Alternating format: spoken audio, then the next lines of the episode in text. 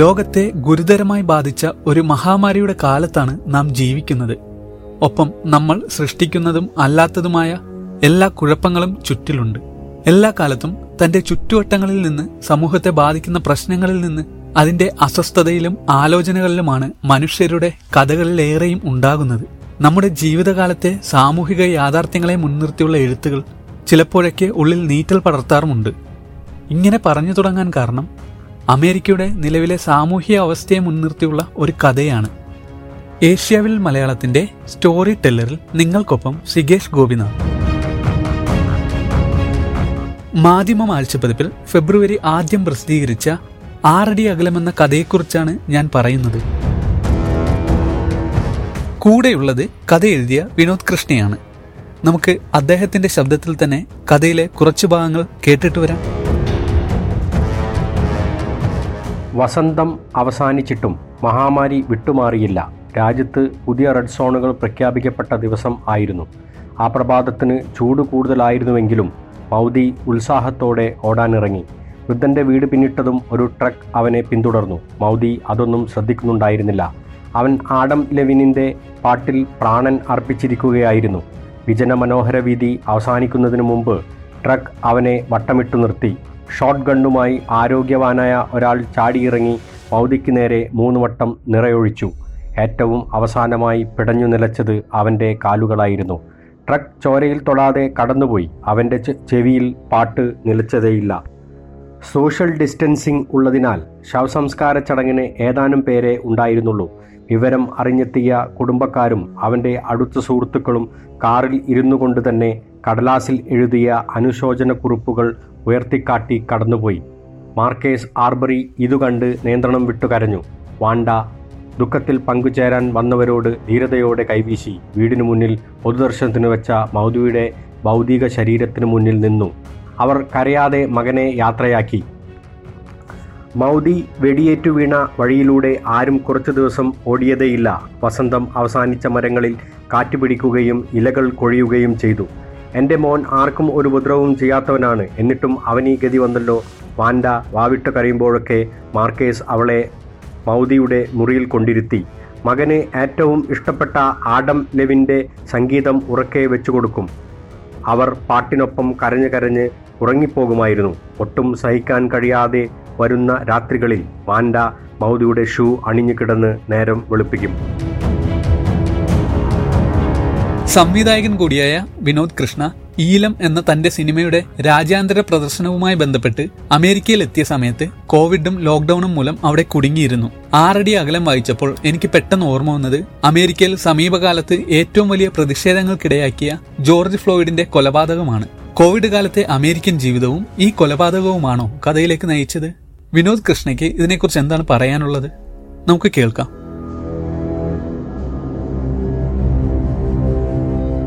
നമ്മുടെ സമൂഹത്തിൽ മനുഷ്യർക്കിടയിൽ പലതരത്തിലുള്ള അകൽച്ചകളുണ്ട്. ജാതീയമായ അകൽച്ച, വിദ്യാഭ്യാസത്തിൻ്റെ പേരിലുള്ള അകൽച്ച, വർണ്ണത്തിൻ്റെ പേരിലുള്ള അകൽച്ച, സമ്പത്തിൻ്റെ പേരിലുള്ള അകൽച്ച, ഇങ്ങനെ മനുഷ്യനെ 2 തട്ടിലാക്കുന്ന അനവധി ഘടകങ്ങൾ നമ്മുടെ സമൂഹത്തിൻ്റെ തിന്മയായി നിലനിൽക്കുന്നുണ്ട്. പിന്നെ ഈ മഹാമാരി കൂടി വന്നതോടെ സ്റ്റേറ്റ് അടിച്ചേൽപ്പിച്ച സാമൂഹ്യ അകലവും ഇതേ മനുഷ്യർക്ക് അനുഭവിക്കേണ്ടി വന്നു. ഇങ്ങനെ ഈ 2 അകൽച്ചകളെയും ഒരു മനുഷ്യൻ വേറൊരു മനുഷ്യൻ്റെ തോളിൽ കൈയിട്ട് നടക്കുന്നത് അല്ലെങ്കിൽ അത്രയും ഐക്യപ്പെട്ട് ജീവിക്കുന്നതിന് തടസ്സമാകുന്ന ഈ 2 അകലങ്ങളെയും ചേർത്ത് വെച്ച് വായിച്ചതാണ് 6 അടി അകലമെന്ന കഥയിലേക്ക് എന്നെ നയിക്കാനിടയാക്കിയ ഒരു സംഗതി. തീർച്ചയായും അമേരിക്കൻ വാസകാലത്തെ അനുഭവം തന്നെയാണ് 6 അടി അകലം എന്ന കഥ എഴുതാൻ ഇടയാക്കിയതിന് പിന്നിലുള്ള കാര്യം. പക്ഷേ അത് ഫ്ലോയിഡിൻ്റെ മരണവുമായി ബന്ധപ്പെട്ടുള്ള സംഭവ വികാസങ്ങളിൽ നിന്ന് ഉരുത്തിരിഞ്ഞു വന്നൊരു കഥയല്ല ഇത്. അതിനും മാസങ്ങൾക്ക് മുമ്പേ അവിടെ അഹ്മദ് ആർബറി എന്ന ഒരു ചെറുപ്പക്കാരനെ പട്ടാപ്പകൽ 2 വെള്ളക്കാർ അച്ഛനും മകനും പട്ടാപ്പകൽ വണ്ടിയിൽ പിന്തുടർന്ന് വെടിവെച്ച് വീഴ്ത്തിയ ഒരു സംഭവമുണ്ടായി. ദാരുണമായ ആ സംഭവത്തിന് പിന്നിലുള്ള കൊലയാളികളെ കണ്ടെത്താനോ അവരെ നിയമത്തിന് മുന്നിൽ കൊണ്ടുവരാനോ ഭരണകൂടം യാതൊരു വ്യഗ്രതയും കാട്ടിയില്ല. മനുഷ്യാവകാശ ധ്വംസനമാണ് അവിടെ നടന്നത്.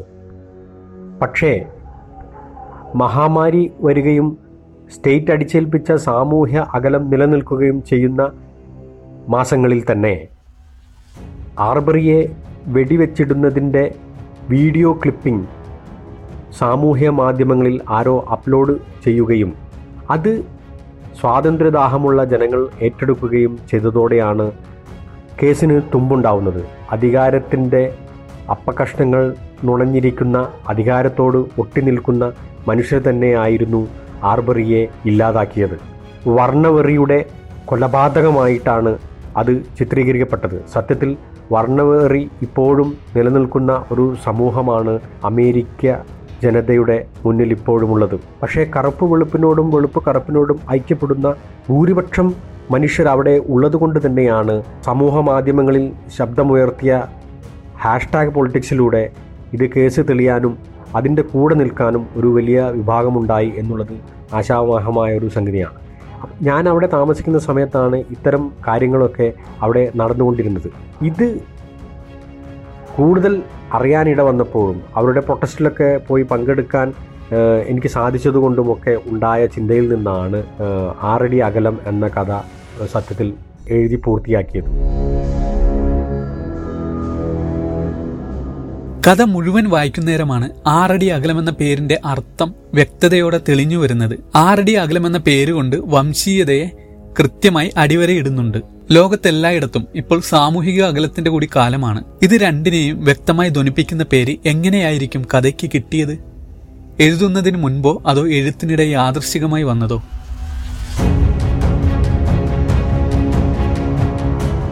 ചെറുകഥയെ സംബന്ധിച്ച് അതിൻ്റെ പേര് വളരെ പ്രധാനമാണ് എന്നുള്ള വിശ്വാസമാണ് എനിക്കുള്ളത്. അതുകൊണ്ട് തന്നെ എൻ്റെ എഴുത്തുശീലങ്ങളിൽ കഥ എഴുതി തുടങ്ങുന്നതിന് മുമ്പ് തന്നെ ഞാൻ അതിനുവേണ്ടി ഒരു പേര് കണ്ടെത്താറുണ്ട്. ആ പേര് എഴുതിയ ശേഷമാണ് ഞാൻ കഥ എഴുതി തുടങ്ങുന്നത് തന്നെ. സിനിമയിലൊക്കെ ഒരു വർക്കിംഗ് ടൈറ്റിൽ ഇടുന്നത് പോലെ ചിലപ്പോൾ അങ്ങനെയും ചെയ്യാറുണ്ട്. പിന്നീട് ഉചിതമായ ഒരു പേരിലേക്ക് അത് പോളിഷ് ചെയ്ത് എടുക്കുകയാണ് പതിവ്. പക്ഷേ എഴുതാനിരുന്നപ്പോൾ 6 അടി അകലം എന്ന പേര് വളരെ സ്വാഭാവികമായി എന്നിലേക്ക് വന്നു ചേരുകയായിരുന്നു. പേരിൽ നിന്ന് തന്നെ കഥയുടെ സോൾ വായിച്ചെടുക്കുന്ന രീതിയിലുള്ള പേരിടണമെന്ന് ഞാൻ എപ്പോഴും ആഗ്രഹിക്കാറുണ്ട്. 6 അടി അകലത്തിൽ അത് വളരെ ഉചിതമായി സംഭവിച്ചു എന്ന് ഞാൻ കരുതുന്നു. 6 അടി അകലത്തിൽ യേശുക്രിസ്തുവിനെ മാർക്കേസിനും വാൻഡയോടുമൊപ്പം ചേർത്തു നിർത്തിയിരിക്കുകയാണ്. പരാജിതനായ മരയാശാരി കുരിശിൽ നിന്ന് അഴിച്ചെടുത്ത യേശുവിനെ പോലെ ബാത്തബിൽ കിടന്നു, വെളുത്ത ക്രിസ്തുവിന്റെ തിരുരൂപം ആഫ്രിക്കൻ അമേരിക്കനെ പോലെ കറുത്തിരിക്കുന്നു എന്നിങ്ങനെയുള്ള ഉപമകളും കഥയിൽ കാണാം. കഥയ്ക്ക് പലതരത്തിലുള്ള വായനകൾ ഉണ്ടാകാറുണ്ട്. ഇത്തരം വായനകളെ എഴുത്തുകാരൻ ഏത് രീതിയിലാണ് കാണുക? സഹനത്തിന്റെ തിരുരൂപമാണ് ക്രിസ്തു.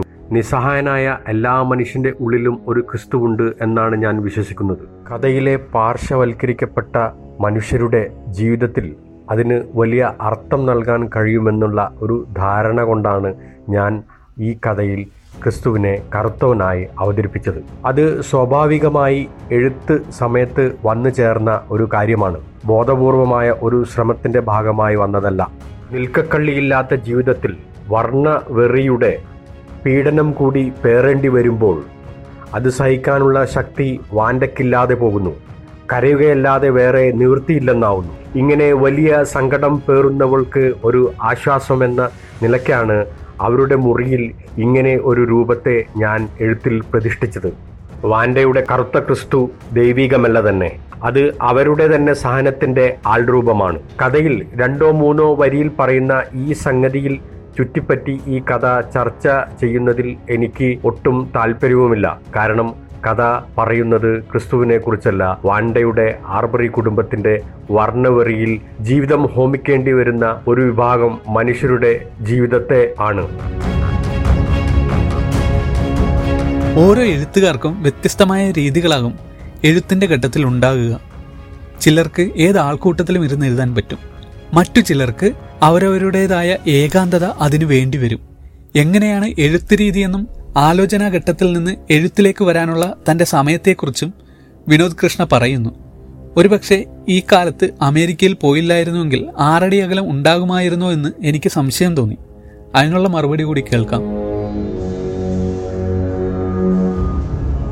അമേരിക്കൻ ജീവിതാനുഭവം തന്നെയാണ് 6 അടി അകലം എന്ന കഥ എഴുതാൻ ഇടയാക്കിയത്. ഒരു പക്ഷേ അങ്ങനെ ഒരു അനുഭവം ഉണ്ടായിട്ടില്ല എങ്കിൽ ഇങ്ങനെ ഈ രൂപത്തിൽ 6 അടി അകലം സംഭവിക്കില്ലായിരുന്നു. നാം അതുവരെ അനുഭവിച്ചിട്ടില്ലാത്ത സാമൂഹ്യ സാഹചര്യങ്ങളിൽ എത്തിപ്പെടുമ്പോൾ അതിനെ ഗൗരവത്തോടെ നിരീക്ഷിക്കാനും അത് ഉള്ളിൽ വേറെ ക്രിയാത്മകമായ നിക്ഷേപം നടത്തുകയും ചെയ്യുമ്പോഴാണ് ഒരു ആർട്ട് സംഭവിക്കുന്നത് എന്നാണ് ഞാൻ വിചാരിക്കുന്നത്. അങ്ങനെ എന്നിൽ ഓളമുണ്ടാക്കിയ ചില സാമൂഹ്യ യാഥാർത്ഥ്യങ്ങളാണ് 6 അടി അകലമായി തീർന്നത്. ഒരു അമേരിക്കൻ യാത്ര അനുഭവം കൂടി ആയപ്പോൾ അവിടുത്തെ വർണ്ണവെറിയുടെ രാഷ്ട്രീയം എന്നിൽ ഈ കഥയുടെ വിത്തുപാകി എന്നും പറയാം. ഞാൻ ഒരുപാട് എഴുതുന്ന ഒരാളല്ല. 20 വർഷത്തിനിടയിൽ ആകെ 21 കഥകളെ എഴുതിയിട്ടുള്ളൂ. എഴുതുന്നതിന്റെ പ്രസവവേദനയൊന്നും എനിക്കില്ല. ചോറും കൂട്ടാനും വെക്കുന്നതിനിടയിലും കഥ എഴുതാൻ പറ്റും. അതിന് അപാര ധ്യാനമോ ശാന്തമായ അന്തരീക്ഷമോ ഒന്നും വേണമെന്നെനിക്കില്ല. ഒരു ഡ്രൈവ് ഉണ്ടാവണമെന്ന് മാത്രം. അങ്ങനെ ഒരു ഡ്രൈവ് ഉണ്ടെങ്കിൽ ഏത് പൂരപ്പറമ്പിലിരുന്നും എനിക്ക് കഥ എഴുതാൻ സാധിക്കും. പക്ഷേ നിർഭാഗ്യവശാൽ അങ്ങനെയുള്ള ഡ്രൈവ് എപ്പോഴും ഉണ്ടാവാത്തത് കൊണ്ടാണ് എനിക്ക് ധാരാളം എഴുതാൻ സാധിക്കാത്തത്. ഒരു എഴുത്തുകാരൻ എന്ന നിലക്ക് അതെന്റെ പരിമിതിയും ശക്തിയുമാണ് എന്ന് ഞാൻ വിചാരിക്കുന്നു. എഴുത്തുകാരൻ സമൂഹത്തിന്റെ കണ്ണാടിയാണെന്നൊക്കെയാണ് പറയുന്നത്. പക്ഷേ സാധാരണക്കാരായ വിസിൽ ബ്ലോവേഴ്സും ഈ കാര്യം തന്നെയല്ലേ ചെയ്യുന്നത്? അതുകൊണ്ട് എഴുത്തിനെ മഹത്വവൽക്കരിക്കാം. പക്ഷേ എഴുത്തുകാരന് സമൂഹത്തിൽ അങ്ങനെ ഒരു മഹത്വം ചാർത്തിക്കൊടുക്കേണ്ടതുണ്ടോ? ആരെങ്കിലും തോക്ക് ചൂണ്ടി ജീവിതത്തിൽ ഏറ്റവും ഇഷ്ടമുള്ളത് ഏതെങ്കിലും ഒന്ന് ഉപേക്ഷിക്കാൻ പറഞ്ഞാൽ ഞാൻ ആദ്യം ഉപേക്ഷിക്കുക എൻ്റെ എഴുത്തായിരിക്കും. എന്നെ സംബന്ധിച്ച് എഴുത്തിനേക്കാൾ പ്രാധാന്യം അല്ലെങ്കിൽ വലുത് ജീവിതം തന്നെയാണ്. ഇനിയും 6 അടി അകലം വായിക്കാത്തവർക്ക് വിനോദ് കൃഷ്ണയെ ബന്ധപ്പെടാവുന്നതോ മാധ്യമം ലഭിക്കുമോ എന്ന് അന്വേഷിക്കാവുന്നതുമാണ്. മറ്റൊരു കഥയുമായി അടുത്തയാഴ്ച നമുക്ക് വീണ്ടും കേൾക്കാം.